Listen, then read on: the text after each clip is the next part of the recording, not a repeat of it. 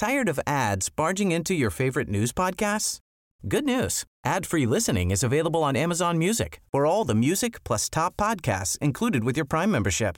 Stay up to date on everything newsworthy by downloading the Amazon Music app for free or go to amazon.com slash news ad free. That's amazon.com slash news ad free to catch up on the latest episodes without the ads. Say hello to a new era of mental health care. Cerebral is here to help you achieve your mental wellness goals with professional therapy and medication management support. 100% online. You'll experience the all new Cerebral Way, an innovative approach to mental wellness designed around you.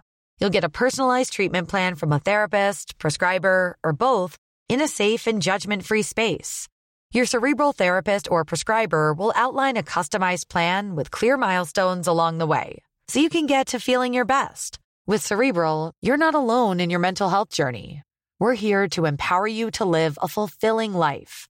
So take that first step towards a brighter future and sign up today at cerebral.com slash podcast and use code ACasts to get 15% off your first month. Offer only valid on monthly plans. Other exclusions may apply. Offer ends July 31st, 2024. See site for details. Hey, I'm Ryan Reynolds. Recently, I asked Mint Mobile's legal team if big wireless companies are allowed to raise prices due to inflation. They said yes. And then when I asked if raising prices technically violates those onerous two-year contracts, they said, what the f*** are you talking about, you insane Hollywood ass? So to recap, we're cutting the price of Mint Unlimited from $30 a month to just $15 a month. Give it a try at mintmobile.com slash switch. $45 up front for three months plus taxes and fees. Promo rate for new customers for limited time. Unlimited more than 40 gigabytes per month. Slows. Full terms at mintmobile.com.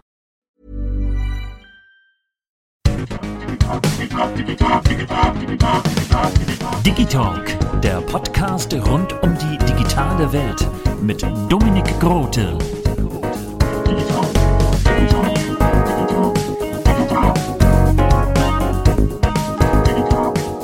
Darf ich dir meine Karte geben?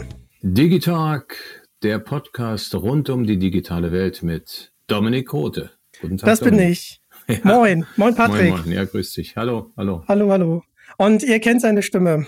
Es ist Patrick Winchewski. Er ist Synchronsprecher unter anderem von Gabriel Martin Suits, Tom Cruise und Hugh Grant. Erstmal lieben, lieben Dank, Patrick, dass du dir heute die Zeit genommen hast. Gerne. Und dann fange ich doch erstmal an. Welche Filme haben dich inspiriert, Schauspieler zu werden? Um ehrlich zu sein, gar keine.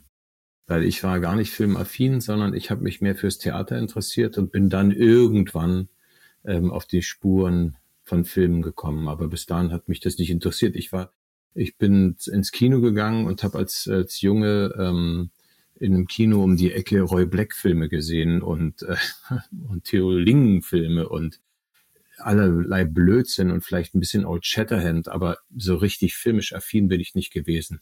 Mein erster Film war, den ich gesehen habe, war das Dschungelbuch. Den fand ich toll. Der hat mich begleitet. Der begleitet mich bis heute, auch aufgrund seiner fabelhaften Synchronisation. Aber ähm, Filme haben mich überhaupt nicht interessiert. Ich bin erst im Laufe der, der, sag ich mal, der Ende der 70er, Anfang der 80er Jahre zum Film in Anführungsstrichen gekommen. Und hast du damals schon ähm, gemerkt, dass du eine außergewöhnliche Stimme hast? Nein, nein, überhaupt nicht. Ich hatte, ich, ich bin äh, kompletter Autodidakt. Ich habe ähm, an einem Theater gearbeitet, ähm, an einem kleinen Theater in Berlin, was es heute nicht mehr gibt. Und dort bin ich zum ersten Mal indirekt in Berührung mit dem Synchron gekommen, denn da gab es einen Schauspieler, der eine sehr markante Stimme hatte und der allen Leuten zu dem Zeitpunkt auch bekannt war. Der hieß Arnold Marquis. Das war die Stimme von John Wayne. Und der hat sich so ein bisschen meiner angenommen und ich habe mit ihm in einer Garderobe gesessen und habe auf seinen Hund aufgepasst. Basco hieß der. Und als Gegenleistung hat er mich dann ähm, in Synchronstudios mitgenommen, weil er der Meinung war, dass ich damit Geld verdienen könne, weil ich wirklich immer sehr, sehr blank war und überhaupt gar kein Geld hatte. Und so hat er mich immer mitgenommen und ähm, hat mir ein paar Tipps gegeben und hat gesagt, ich hätte eigentlich eine ganz ordentliche Stimme und ähm, man könne damit gut Geld verdienen und ich soll das doch einfach mal probieren. Und das habe ich dann auch so sukzessive gemacht. Das war am Anfang überhaupt nicht einfach. Aber Stück für Stück ähm, bin ich dann irgendwie so ein bisschen so reingekommen. Aber ernst genommen habe ich das nicht. Ich habe mich nur gefreut, ähm, dass ich damit Geld verdienen kann und dass ich mich damit ernähren kann. Denn das war damals mein größtes Problem. Wie kriege ich es hin, von nichts zu leben. Und das Synchron war dann so, so zumindest ein kleines Zubrot. Das hat mich dann immer sehr gefreut. Ja, und du konntest ja noch von den alten Hasen lernen. Also Arnold Marquis habe ich auch noch äh, als Stimme im Kopf. Mhm. Einfach, einfach großartig. Ohne da jetzt vorwegzugreifen, aber vermisst du das ein bisschen? Also ich vermisse das wirklich sehr, weil die, weil der Umstand, dass man jetzt da immer nur alleine am Mikrofon steht, ist doch sehr einsam. Und für die Leute, die jetzt nachfolgen, die nicht die Erfahrung gemacht haben, die ich mal gemacht habe, ist es noch umso schwerer, weil sie nicht die Möglichkeit haben, sich abzugleichen oder sogar auch Sachen abzugucken. Es gibt für mich drei, vier Sprecher, die mich nachdrücklich beeinflusst haben und ähm, ich bin wahnsinnig glücklich, ähm, die kennengelernt zu haben oder mit denen viel auch synchronisiert zu haben. Und ähm, um ehrlich zu sein, ist beispielsweise Rolf Schuld heute noch ähm, für mich irgendwie im Geiste immer noch ein Begleiter. Also ich bewundere den wirklich vorbehaltlos. Für die Leute, die es nicht wissen, das ist die Stimme, oder war ganz lange die Stimme von Robert Redford. Und er hatte eine Eigenart, so natürlich vor dem Mikro zu sprechen, das war geradezu frappierend, ja. Und ähm, von solchen Leuten eben, oder so, neben solchen Leuten zu stehen, genauso wie neben Christian Brückner zu stehen, das war einfach sehr, sehr beeindruckend und zuweilen auch einschüchternd. Mhm. Christian Brückner ist die deutsche Stimme von Robert De Niro. Ja. Großartig. Einfach eine tolle Stimme. Und dann muss ich jemanden grüßen, weil er ist der größte Top Gun-Fan, den ich kenne, äh, der mhm. liebe Oliver. Und ähm, da durfte ich ja den lieben Harold Faltermeier interviewen. Der hat den mhm. Score dazu gemacht. Und du hast in Top Gun auch eine Rolle gesprochen. Äh, du warst nämlich Val Kilmer. Ja. Aber wie würdest du dann die Stimme von Tom Cruise das ist eine Geschichte des äußersten Widerwillens. Anders kann man es gar nicht sagen. Und ähm, wenn man das jetzt so erzählt, dann würde die Nacherzählung so leichte Züge von Eitelkeit haben. Denn tatsächlich ist es so, dass ich Tom Cruise überhaupt nicht sprechen wollte. Und zwar auch aus gutem Grund, weil ich der Ansicht war, dass der Sprecher, der ihn bislang gesprochen hatte, nämlich Stefan Schwarz, vorzüglich war. Und ich da keinen Anlass gesehen habe, ihn irgendwie ähm, in die Parade zu fahren. Das war das eine. Das andere war, dass ich natürlich mit Tom Cruise und diesen ganzen Filmen sehr gefremdet habe. Ich war damals auf einem ganz anderen Dampfer, sowohl politisch als auch spirituell, um es mal so zu sagen. Das war mir sehr suspekt.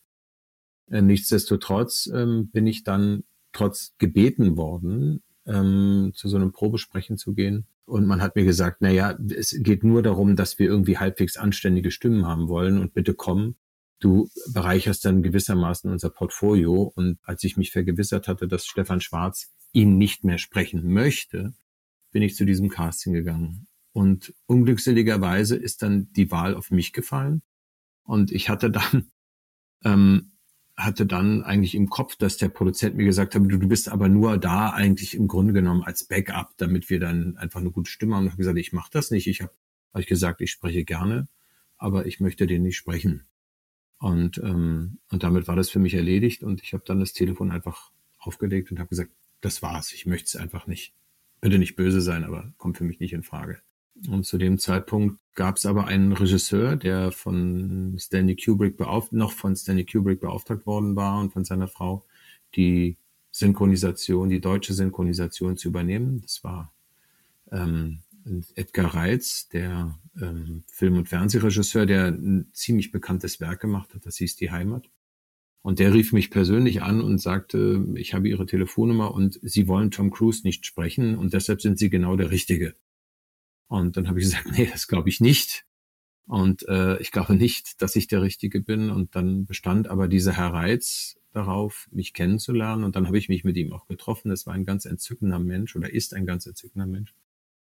Und ähm, wir hatten ein sehr schönes Gespräch und am Ende des Gesprächs habe ich ihm gesagt, Herr Reitz, es ist ja wirklich klasse, Sie kennengelernt haben, aber nehmen Sie es mir nicht übel. Ich, ich möchte es einfach nicht. Ähm, und dann hat er gesagt, es fällt mir äußerst schwer, das zu akzeptieren, weil ich wirklich der Meinung bin, Sie sind der Richtige. Was ich zu dem Zeitpunkt nicht wusste, war, dass ähm, äh, Christiane Kubrick sich sehr, sehr stark auf mich festgelegt hatte und dass deshalb dem Verleih und ähm, der Produktionsfirma praktisch die Hände gebunden waren.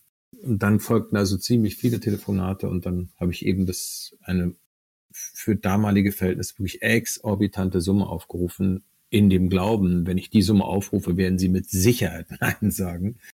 Aber das haben sie nicht. Sie haben Ja gesagt. Und dann blieb mir fast gar nichts anderes mehr übrig, als es zu machen. Und ähm, das ist dann tatsächlich einer der aufregendsten Erfahrungen meines Lebens geworden, weil wir haben natürlich synchronisiert unter ganz anderen Bedingungen als ähm, denen, die heute üblich sind. Wir haben also äh, Räume nachgebildet, wir haben Situationen kreiert, die im Liegen waren oder die ähm, maskiert waren oder und. Also ähm, als der Sprecher Thomas Fritsch das Studio betrat, ähm, schaute er sich um und sagte verdutzt zu mir, Patrick, wo ist denn unser Pult? Und ich, und ich habe zu ihm gesagt, Thomas, tut mir leid, das Pult existiert hier nicht. Es gibt kein, es gibt kein Sprecherpult.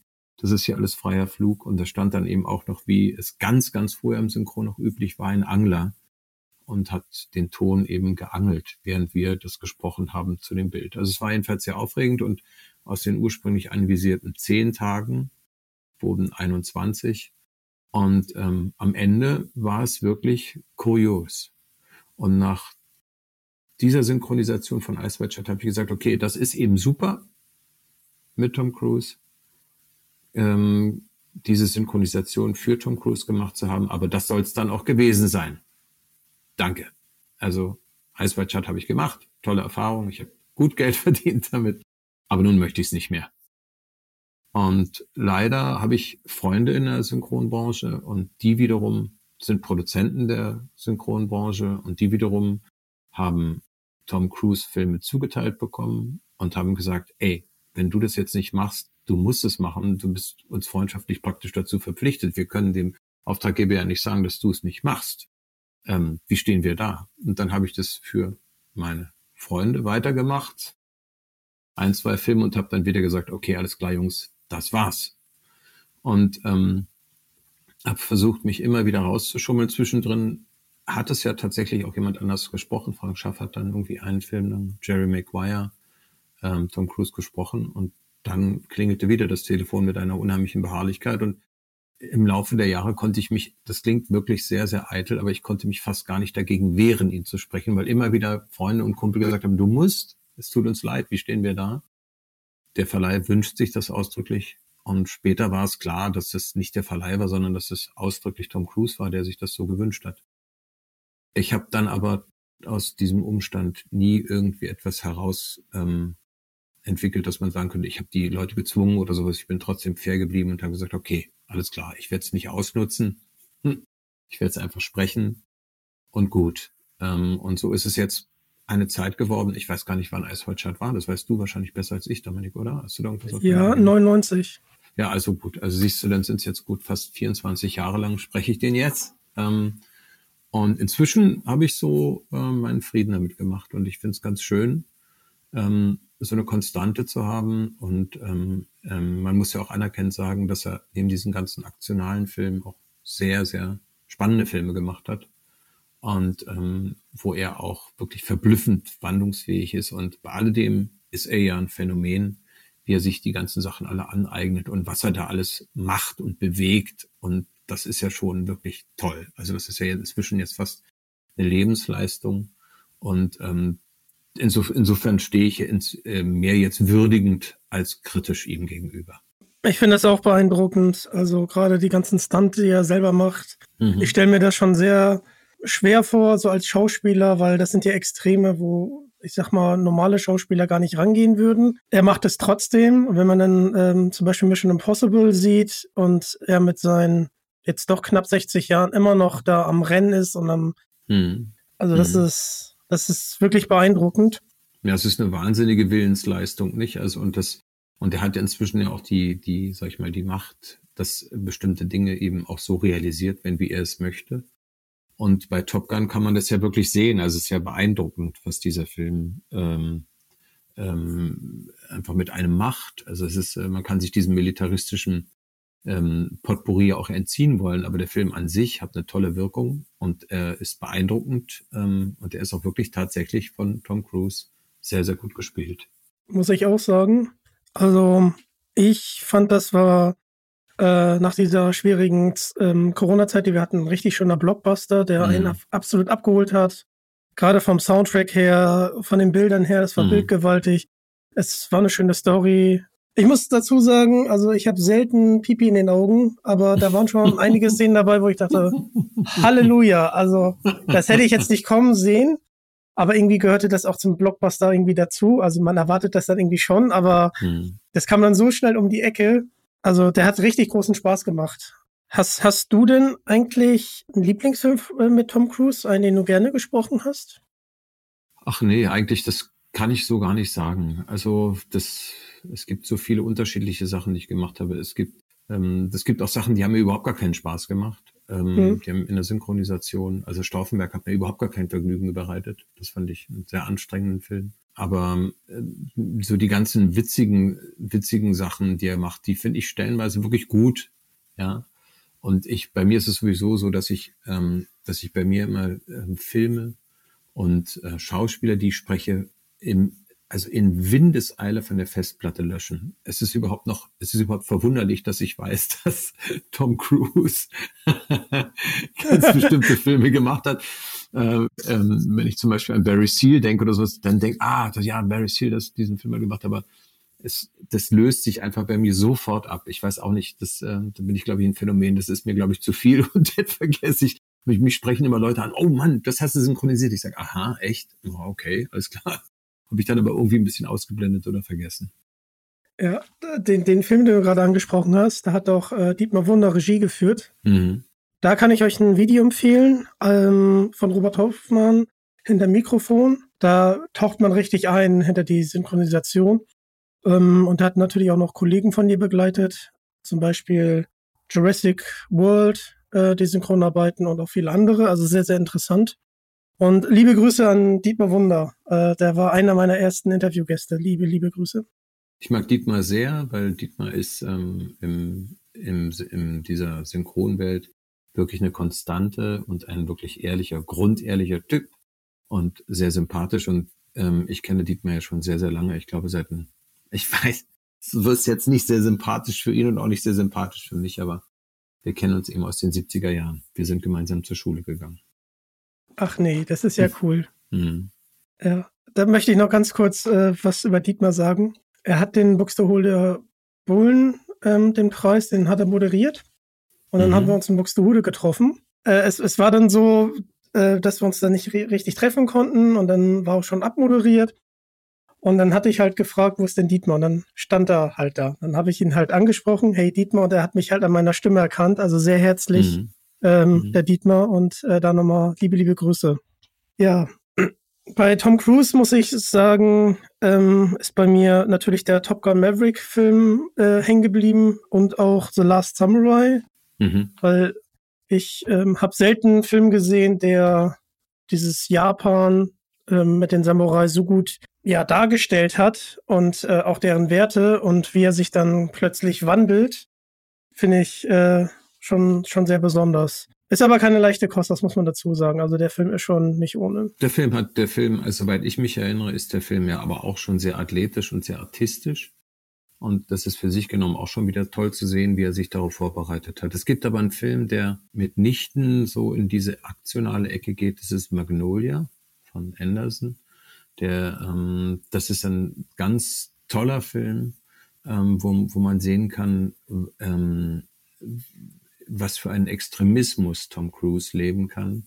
Also nicht nur ähm, den Extremismus in aktionalen Sachen, also dass er jetzt fast schon bis zum Mond reisen möchte, um einen Film zu machen, sondern in dem Fall auch ähm, den Extremismus im Inneren sucht. Das ist wirklich sehr, sehr schön. Das ist ganz interessant zu sehen. Also für alle Leute, die Lust haben, einen verrückten Film zu sehen, die sollten sich Magnolia anschauen. Den notiere ich mir auch direkt mhm. mal. Ich habe den noch nicht gesehen.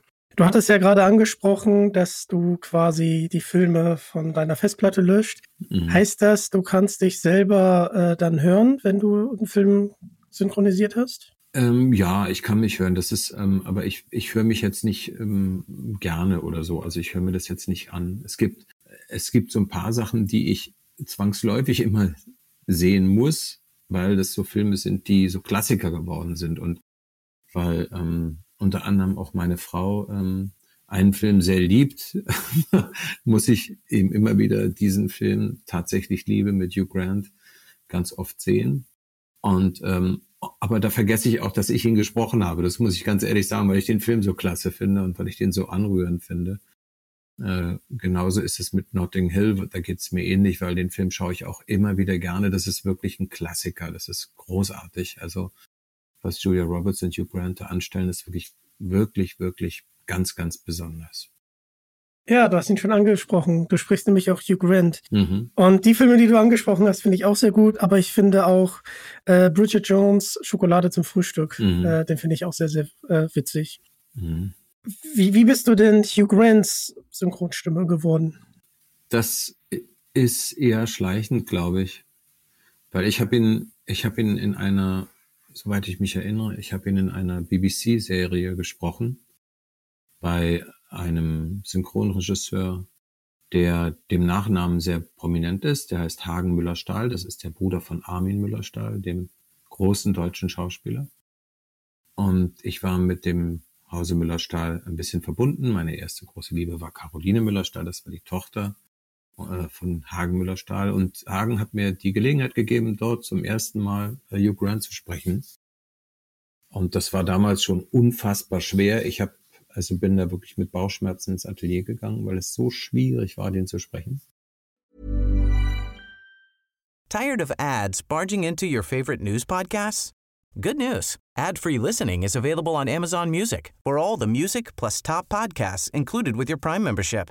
Stay up to date on everything newsworthy by downloading the Amazon Music app for free or go to amazon.com slash news. That's amazon.com slash news ad free to catch up on the latest episodes without the ads. Und von da an fiel er mir immer wieder zu und irgendwann hat sich's dann verfestigt. Also irgendwann war das dann eben, war ich es eben und dann konnte ich eine ganze Weile nicht und hatte auch keine Lust mehr zu synchronisieren, was bei mir öfter vorkam, weil ich dann auf, The auf Theatertournee war oder vor der Kamera stand. Dann hat ihn Uwe Bischken, glaube ich, in vier Filmen übernommen irgendwie und dann und von dem Tag an aber, ich glaube, also seit über 30 Jahren spreche ich eigentlich durchgehend Hugh Grant. Was macht denn für dich das Schauspiel von Hugh Grant aus? Ähm, Hugh Grant ist einfach ein Schauspieler, der unfassbar intelligent ist und der sehr, sehr reflektiert ist und der sprachlich sehr differenziert ist. Und das, was er dort macht, lässt sich eigentlich in einer deutschen Synchronisation gar nicht abbilden, obgleich er immer behauptet, das sei gut, was ich mache kann sein, aber es reicht, es reicht längst nicht an dem heran, was er sich da im Original ausdenkt. Das ist wirklich grandios. Und ähm, bei alledem ist er ja ein sehr belesener, ein sehr intelligenter Mensch. Und, ähm, und er wusste auch, dass er eine ganze Weile mit diesen ähm, Filmen gehen kann, die so Klassiker sind, die so diese Liebesromanzen sind. Und aber er wusste auch, jetzt ist genug, und dann hat er wirklich einen Cut gemacht und nun macht er ja ganz andere Filme, wo er vorzugsweise eben den Bösewicht oder den negativen Charakter spielt. Und das macht es nochmal interessanter und da zeigt er nochmal mehr Nuancen und Farbenreichtum, als er ohnehin schon hat. Du hattest gerade angesprochen, dass er findet, dass du einen guten Job machst. Hast du ihn dann mal persönlich getroffen? Ja, ich habe ihn ähm, zwei oder dreimal, zwei, dreimal habe ich ihn getroffen, ja. Ähm, ich habe auch mit ihm persönlich gesprochen. Er ist sehr aufmerksam. Ich habe von ihm auch ähm, ähm, Nachrichten aus London bekommen, dass ihm etwas gefallen hat. Er hat mich bei einigen Premieren auch gelobt, irgendwie in Anwesenheit des Publikums. Also ähm, das ist wirklich sehr freundschaftlich. Wir sind ja wirklich gleich alt. Wir, wir sind auch beide Wagen. Wir haben beide auch das Schicksal der späten Väter. Also uns verbindet eine Menge. ähm, und ähm, das ist insofern für mich eine sehr angenehme ähm, Situation, dass ich Hugh Grant synchronisiere und das mache ich wirklich mit Herzblut. Das merkt man dir auch an. Ähm, darf man sagen, wenn man das von dem Schauspieler gesagt bekommt, dass das mit eines der schönsten Komplimente ist, die man bekommen kann? Ja, das, das ist tatsächlich unglaublich schön. Also das, das tut sehr, sehr gut, vor allem weil die, weil, weil die Synchronbranche ja immer eine Branche im Dunkeln ist. Und ähm, das ist auch gut so, finde ich, weil ich finde, Synchronsprecher, die zu sehr nach vorne kommen, also die sich zu sehr aufdrängen, sind mir persönlich eher unangenehm, weil ähm, ich es wichtig finde, dass man ja dem dient, was man dort sieht, also in Englisch, Französisch oder egal in welcher Sprache. Mhm. Und demnach folgt und so, so eigentlich nur Diener der Sache ist als äh, ähm, Virtuose, ja. Und ähm, insof insofern ähm, ist es natürlich schön, dann trotzdem ein Kompliment zu bekommen, obwohl man eigentlich unauffällig bleiben möchte und der Sache dienen möchte. Ja, das ist sehr, sehr schön.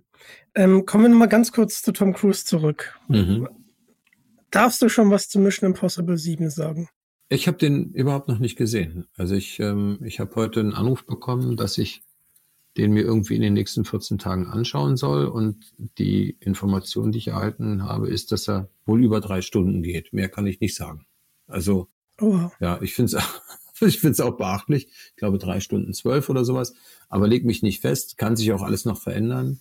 Äh, wir kriegen ja immer die ersten äh, Schnittfassungen und dann wird das Werk immer noch durchgearbeitet und nochmal korrigiert. Und ähm, deshalb ist da noch, sind da noch sehr, sehr viel Variablen drin. Ich weiß es nicht, keine Ahnung. Ich bin, ich bin sehr, sehr gespannt. Ich freue mich drauf und ich denke, wenn ich dann in dem Studio sitze, wo sie mir den Film vorführen, denn es darf nicht über einen Rechner laufen oder sowas, es muss wirklich dann in einem internen, sehr gesicherten Raum funktionieren, wenn ich bestimmt eine große Portion Popcorn mitnehme, obwohl ich mir bis Ostern Süßigkeitsverbot vorgenommen habe. Oh, okay. okay. das wollte ich dich gerade tatsächlich fragen, ob du Popcorn mitnimmst. Für drei Stunden braucht man das auf jeden ich. Fall. auf jeden Fall. Sehr gut. Ähm, hast du den, den Tom Cruise denn auch schon treffen dürfen? Oder? Ähm, nein, habe ich nicht. Und ich, ähm, ähm, das, das liegt aber auch an seiner speziellen Art, ähm, sich der Öffentlichkeit zuzuwenden. Er ist ja immer umringt und das ist ja sehr hermetisch. Ähm, das ist ja sein Prinzip auch, dass er alles kontrolliert und umgekehrt auch sehr wenig an sich heranlässt. Und das ist auch in Ordnung so. Ich habe, spüre gar kein tiefes Verlangen, ihm nun die Hand zu schütteln oder sowas. Ist alles okay. Dann kommen wir zu einer Serie, die habe ich früher wirklich äh, ziemlich schnell durchgeguckt. Und zwar hm. Lie to Me mit äh, Tim Roth. Ja. Fand ich sehr gut, die Serie. Dann spricht sie ja auch in She-Hulk, die Anwältin. Wie ist es für dich, eine Marvel-Serie zu äh, synchronisieren und bist du selber Marvel-Fan? Äh, ich bin überhaupt gar kein Marvel-Fan. Ich habe ähm, einen sehr netten Synchronregisseur, das heißt der Robin Kahnmeier, der ist ja Marvel-Spezialist. Und ähm, der hat mich jetzt des Öfteren für Marvel-Filme irgendwie so engagiert und besetzt und hat mir eigentlich erst diese ganze Marvel-Welt erschlossen. Ich, ähm, ähm, das ist überhaupt nicht meine Sache. Das interessiert mich eigentlich nicht die Bohne, weil diese, diese Fiktion, diese wirklichen Fantasy-Sachen und die abgehobenen Sachen, ähm, die äh, gehen wirklich an mir vorbei, weil ich mich irgendwie immer mit etwas verbinden muss, was im Realen ist. Ähm, das mag altmodisch sein, ähm, aber so bin ich halt. Aber ich weiß, dass ich ähm, schon mein ganzes Leben lang so bin. also ähm, mich hat das nie interessiert. Ähm, Märchen ja, aber nicht Fantasy.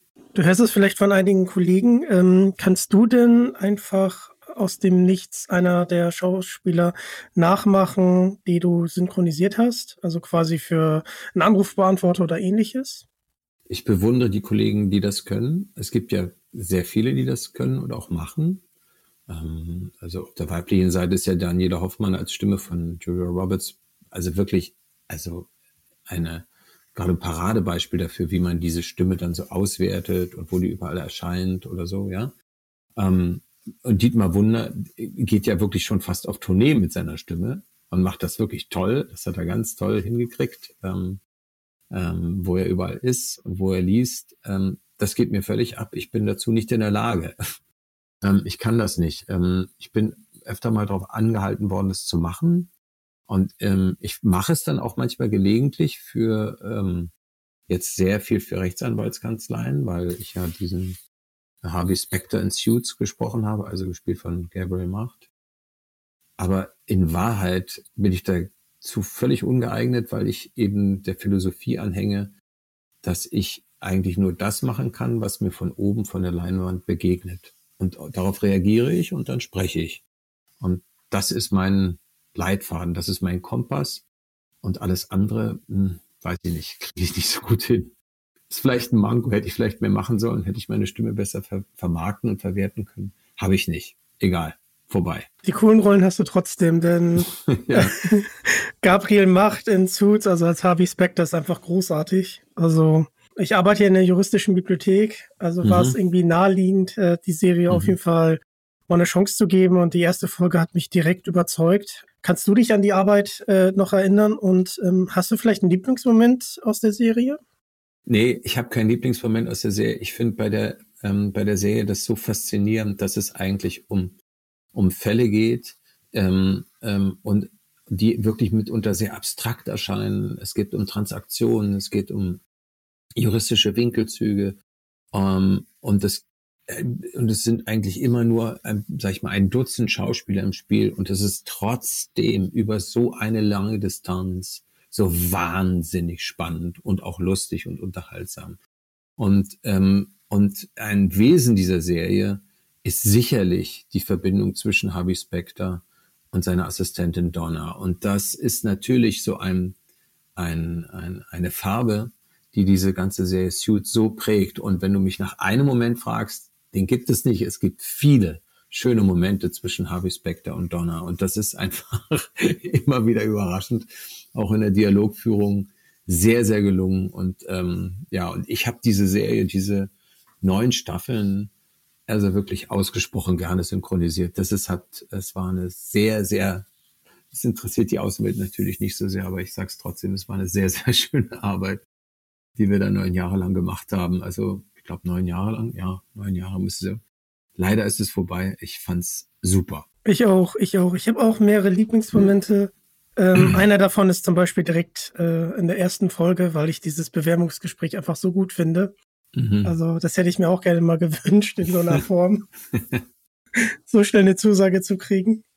Und, und diese Coolness, die äh, Harvey Specter ausstrahlt und gleichzeitig aber auch, ja, schon fast dieses Väterliche zu Mike Ross, das ist mhm. einfach, einfach, das kommt super gut rüber. Und äh, ich habe mir zur Vorbereitung, habe ich mir gestern natürlich nochmal ein bisschen Suits angeguckt. Hast du? Ja, ja, natürlich. Die erste Staffel oder was? Oder, oder?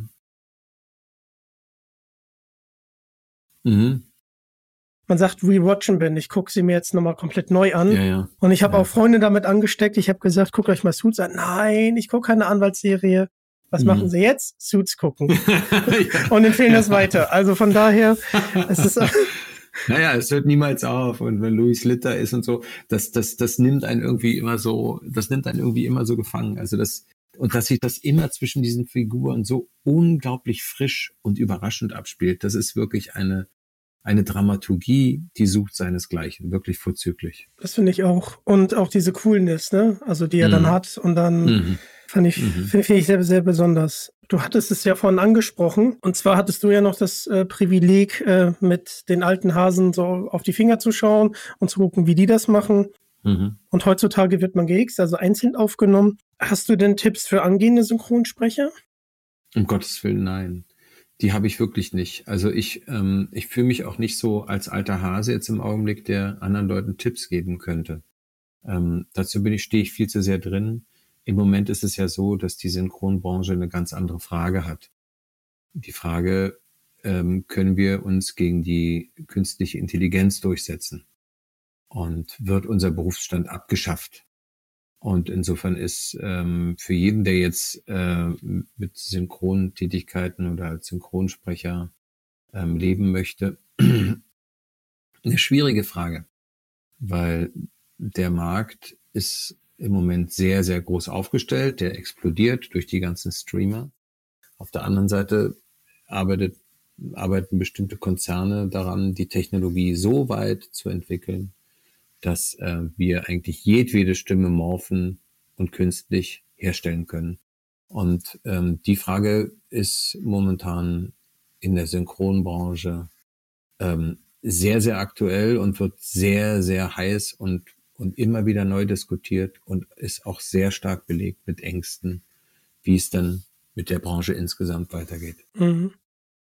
Ich fand das auch ähm, erstaunlich äh, zu hören, dass bestimmte, äh, ich glaube, bei Bruce Willis war es, ne? Der hat ja, glaube mhm. ich, seine Stimme und bei, wie hieß er denn noch? Die äh, englische Stimme, ähm, James Earl Jones, hieß er so, von Darth Vader, der hat ja auch irgendwie äh, keine Lust mehr gehabt und hat dann auch Ja. seine Stimmrechte verkauft. Mhm. Und ähm, das finde ich schon erschreckend. Und irgendwie in Polen soll es dann so sein, dass mit der Stimme dann auch ganze Filme oder auch Serien nachsynchronisiert werden können.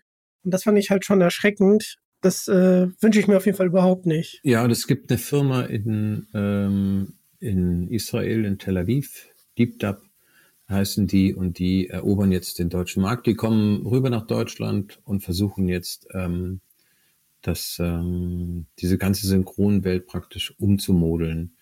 Ähm, letztlich geht es immer nur um eine einzige Sache.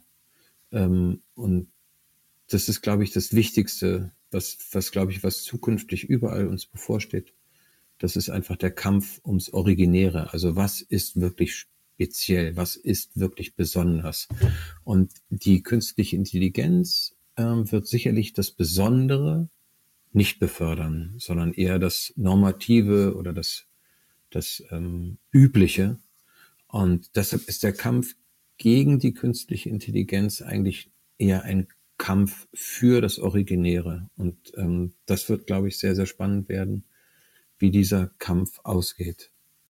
Mhm. Ich finde es nämlich beeindruckend. Ich hätte es schon öfter hier im Podcast angesprochen. Aber ihr habt ja quasi nur eure Stimme und äh, das Mhm. dann abzuliefern, was dann im Original ähm, vorgespielt wird quasi, das ist halt einfach beeindruckend.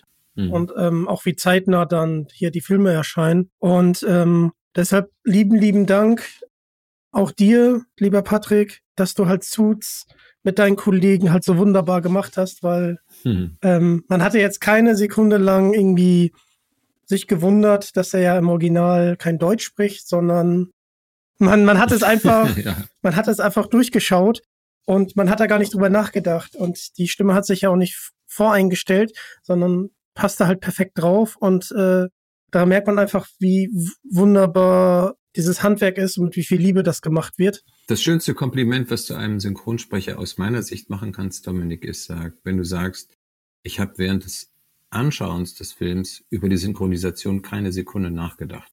Das ist das Beste. Wenn das unterm Strich rauskommt, grandios, super. Ja. Dann ist das Ziel erreicht. Also insofern vielen Dank für das Kompliment. Dann noch ein kurzes Thema und zwar Comic-Con. Das ist ja gerade so ein bisschen äh, im, im Kommen. Und da finde ich es ja auch schön, dass die äh, Synchronsprecher dort die en also endlich mal die Wertschätzung bekommen, die sie sich ja über die Jahre aufgebaut haben. Ähm, wie, wie stehst du zu der Comic-Con? Würdest du die Mhm. auch besuchen wollen? Ja, schon ähm, in jedem Fall. Ich glaube, alles, was im Moment die, die ähm, Synchronbranche nach außen bringt und die Synchronbranche auch in der Öffentlichkeit nochmal verständlich macht, schützt vor dem Zugriff der künstlichen Intelligenz. Insofern ist mir alles willkommen. Ähm, auch so ein Gespräch, was wir führen, ist vielleicht nur ein ganz kleines Sandkorn, aber ähm, wir können doch zumindest aufmerksam machen und sagen, passt mal auf, hört mal her, es gibt etwas zu verteidigen. Also ähm, die Synchronisation ist ja eigentlich äh, nach dem Zweiten Weltkrieg so richtig in Deutschland gepflanzt worden. Und zwar aus gutem Grund. Ein, äh, äh, ein glaube ein englischer oder ein amerikanischer Verbindungsoffizier hat gesagt, wie wollen wir denn diesem Land, was jetzt hier Deutsch spricht, unsere Kultur nahebringen? Und dann war es natürlich, ach, unsere Filme. Aber wenn sie unsere Sprache nicht können, was machen wir denn? Na, dann müssen wir das halt eindeutschen und dann sind aus den amerikanischen Filmen halt deutsche Synchronisationen geworden. Und so fing das an. Es hatte also den, hatte also den Urgrund und den Urwillen, eine andere Kultur dem deutschen Volk nahezubringen. Und das ist ja noch heute so. Deshalb gibt es natürlich, es gibt, äh, gibt es gute Gründe, ähm, einen chinesischen Film auf Deutsch zu synchronisieren, weil man ihn dann eben besser versteht und damit vielleicht auch ein Stück der Kultur äh, der chinesischen oder der vietnamesischen oder sonst einer Kultur ähm, nachvollziehen kann. Das geht immer so ein bisschen unter. Es gibt immer so vom Feuilleton immer so die Kritik gegen das Synchron. Ach, das verfälscht das Original. Ja, natürlich. Ähm, das verändert sich. Das ist klar. Es ist immer ein Eingriff. Aber auf der anderen Seite ist es aber auch für diejenigen, die nicht in der Lage sind, ähm, jede Sprache zu verstehen, die nicht des Englischen so mächtig sind, ähm, Zugang zu Filmen zu kriegen und zu anderen Welten zu kriegen, die sie auf diese Art und Weise bestimmt nicht so einfach Das stimmt. bekommen. Also was ich nochmal zu Synchron sagen muss, ist einfach, ähm, ich habe mir natürlich vergleichsweise dann nochmal das auf im Englischen angehört. äh, einfach um mein Englisch mal ein bisschen aufzubessern, äh, mhm. wo ich dann auch deine äh, tolle Stimme dann im Hinterkopf hatte. Und ähm, ich finde es eher, natürlich wandelte das, das Original ganz bisschen ab. Das liegt natürlich auch an der deutschen äh, Sprache, die sehr, sehr präzise ist. Und das dann lippensynchron hinzubekommen, das ist ja schon mal die mhm. erste Schwierigkeit. Und das andere, ich finde es eher, es ist ähm, eine Wertschätzung der Arbeit, weil da so akribisch, lippensynchron, Wörter, also ganze Dialogbücher geschrieben werden, mhm. ohne, ohne die Coolness jetzt zum Beispiel von Harvey Specter irgendwie kaputt machen zu wollen mit dem Deutschen, sondern es halt wirklich rüber zu transportieren. Mhm. Oder auch in Top Gun Maverick. Also ich großartig. Ich habe nicht eine Sekunde dran gedacht, dass der synchronisiert ist. Und wie du schon sagtest, das ist eigentlich das, äh, was, was ihr mhm. erreichen wollt und was ihr auch erreicht. Und deswegen mit allen Mitteln, die mir zur Verfügung stehen, möchte ich, äh, möchte ich natürlich die Synchronisation äh, verteidigen, weil es, wie ich finde, in Deutschland auch ähm, Kulturgut ist. Also Klar äh, sind das meistens amerikanische oder ja. britische Filme, aber erst durch unsere Synchronisation ähm, sind sie halt dann auch Kult geworden. Und wenn man jetzt zum Beispiel Bud Spencer und Terence Hill sich anguckt, die sind ja hier in Deutschland so groß geworden durch den lieben Rainer Brandt. Klar sind das sehr lockere Dialoge ja. gewesen, aber trotzdem muss man die natürlich im Studio richtig mhm. rüberbringen. Aber es gibt noch andere Beispiele, Dominik. Zum Beispiel, ähm, ähm, es gibt ja einen, einen Filmemacher, äh, der natürlich jetzt langsam doch auch in Vergessenheit geraten wird, das ist Woody Allen. Ich war, bin mir, ich bin mir nicht sicher, ob man, ähm, also ich bin des Englischen mächtig, aber ich, ich, diese ganze Pointen, die in einem Woody Allen Dialog liegen, die bin ich, äh, obwohl ich des Englischen mächtig bin, nicht in der Lage zu erfassen. Da gibt's grandiose Synchronisationen, ähm, äh, wo der, wo der, wo der Träger das fantastisch gesprochen hat und es gibt grandiose Dialogbücher, grandiose Synchronregien äh, vorzugsweise von einem Regisseur, der das die letzten Jahre sehr intensiv gemacht hat. Jürgen Neu heißt der. Äh, das ist großartig, das steht für sich. Das ist, das ist für sich. Oder wenn du, wenn du in die Filmgeschichte zurückgehst, gibt so, ähm, ähm, gibt so Schauspieler ähm, und Synchronstimmen, sag ich mal, Deckungsgleichheiten. Also ich habe vorhin ja schon das Beispiel mit Robert Redford und Rolf Schuld genannt. Es gibt aber eins, das wird jetzt niemand mehr interessieren, aber es gab einen amerikanischen Schauspieler, der war, hieß Jack Lemmon, der war sehr, sehr witzig, der hat ähm, diese Filme auch mit Marilyn Monroe gemacht und so. Der wurde gesprochen von einem deutschen Sprecher, der hieß Georg Tumala. Das war so ein ganz alter Charge, ein wunderbarer Komödiant, aber das war genial. Das war, das, da hast du das Gefühl gehabt, das ist ein und dasselbe. Das war eine Kunstform, äh, wie dort synchronisiert worden ist. Ähm, und wenn man das mal so ein bisschen ähm, äh, äh, auch schätzen will, was das alles so zustande gebracht hat, muss man sich eben auch mal das Dschungelbuch ansehen. Ähm, da, da gibt's, da gibt's eben Synchronisationen, so die alten Stimmen. Das ist einfach grandios, was die machen. Und die haben neben dem Original noch was ganz anderes entwickelt, was so viel Poesie und so viel Liebe Finde ich auch. Ähm, Ed Dort spricht ja, glaube ich, den Balu und den und den kennt man natürlich auch als Benjamin ja, Blümchen. Ja. Ähm, ja, Edgar Ott. Ja, großartige Stimme. ja. ja, der Mann im Polunder. Also man kann sich das überhaupt nicht vorstellen, dass der Edgar mit seiner goldenen Brille und dem, und dem Hemd und dem Polunder und der Herrentasche, wie er da vor dem Mikro steht und dann so großartige Sachen synchronisiert und dann eben auch eine großartige Serie synchronisiert, Kojak, also äh, Straßen von San Francisco, also Telly Savalas. Also Wahnsinn. Das, das sind einfach Typen, die, das ist wirklich unverwechselbar. Mhm. Das ist, das ist Hörgeschichte. Ich weiß nicht, wer die ähm, Stimme ist, aber ich bin ja großer Fan von äh, Sir Alec Guinness. Mhm. Ich finde ihn einfach großartig und diese Stimme, gerade in Der kleine Lord mhm. ähm, oder auch in Star Wars natürlich oder Lawrence von Arabien, das ist unfassbar. Also ich glaube, dass das, ich glaube bei Alec Guinness, ich will jetzt nicht irgendwie Quatsch erzählen, aber ich glaube, dass das sehr ähm, sehr variiert hat. Also ich glaube, dass es nicht immer ein und dieselbe Stimme war. Aber du hast recht, Alec Guinness ist da ein sehr markantes Beispiel dafür. Ich, ich will jetzt nicht irgendwie Quatsch erzählen, aber ich glaube, es war Wilhelm Borchert. Und ich, ich meine, dass ich sogar, wie gesagt, es löscht sich bei mir immer von der Festplatte. Ich meine sogar, dass ich einen Film mit Wilhelm Borchert äh, synchronisiert habe, zusammengesprochen habe. Also ich weiß sicher, dass ich mit Wilhelm Borchert synchronisiert habe. Aber ich weiß nicht, ob das Alec Guinness war, den er da gesprochen hat. Ich habe es leider vergessen. Ich müsste nochmal nachschauen das war eben auch so ein, ein Mann, der irre, der war, der war insofern so fantastisch, weil ähm, der am Ende seines Lebens halt kaum noch sehen konnte und ähm, trotzdem weiter synchronisiert hat nach Gehör. Also man musste ihn an die Hand nehmen und ihm bei bestimmten äh, Momenten halt drücken, damit er äh, synchron wurde. Das war also ein Phänomen. Der hat wirklich nur noch nach Gehör synchronisiert, nicht mehr nach. Oh, da kriege ich gerade echt Gänsehaut. Das äh, habe ich überhaupt nicht gewusst. Mhm. Und es geht ja hier auch um dich. Ähm, auf, auf welche Projekte dürfen wir uns denn in naher Zukunft äh, freuen? Das weiß ich einfach nicht, Dominik. Also äh, ich weiß, dass jetzt diese Mission Impossible Filme kommen und ähm, alles weitere weiß ich nicht. Ich denke mal, dass Hugh Grant äh, hat, der Film hat jetzt Dungeon and Dragons, das ist eine Marvel-Geschichte, die hat jetzt am kommenden Montag in Berlin Premiere. Da gehe ich mal hin, weil ich mal gespannt bin, was diese ganze Marvel-Gemeinde da veranstaltet. Das äh, reizt mich, das möchte ich zu gerne mal sehen. Und alles andere weiß ich nicht. Ähm, ich weiß, dass ich relativ viel Synchronregie mache und der Rest wird. Du hast natürlich auch eine Webseite und äh, ähm, werden wir dann da informiert, wenn mhm. du da was ankündigen darfst? Ja, aber äh, also äh, über die großen Synchronprojekte, die führe ich da schon an. Kleineren Sachen, die spare ich mir einfach. Also das, glaube ich, interessiert auch nicht so wirklich viele Leute. Und dann gibt's ja auch noch andere ähm, ähm, Datenbanken, die das vorzüglich abbilden, was Synchronsprecher machen. Also es gibt ja die Synchronkartei, da kann man ja wirklich immer wieder sehr fast aktuell nachlesen, was im Moment ja. in der Pipeline ist. Da habe ich auch ein bisschen recherchiert. Ja, dann ähm, wünsche ich dir auf jeden Fall viel Spaß bei der Premiere. Und ähm, damit kommen wir Danke. auch schon zum Ende dieser Podcast-Folge. Also lieben, lieben Dank, mhm. ähm, lieber Patrick, dass du die Zeit genommen hast und diese interessanten Einblicke in die Synchronarbeit uns gegeben hast. Und ihr wollt noch mehr von Digitalk hören?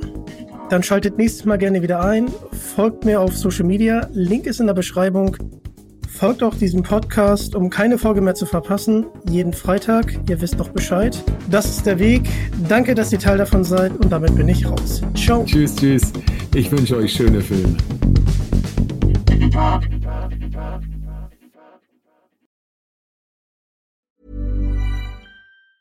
Tired of ads barging into your favorite news podcasts? Good news. Ad-free listening is available on Amazon Music for all the music plus top podcasts included with your Prime membership. Stay up to date on everything newsworthy by downloading the Amazon Music app for free or go to amazon.com slash news ad free. That's amazon.com slash news ad free to catch up on the latest episodes without the ads.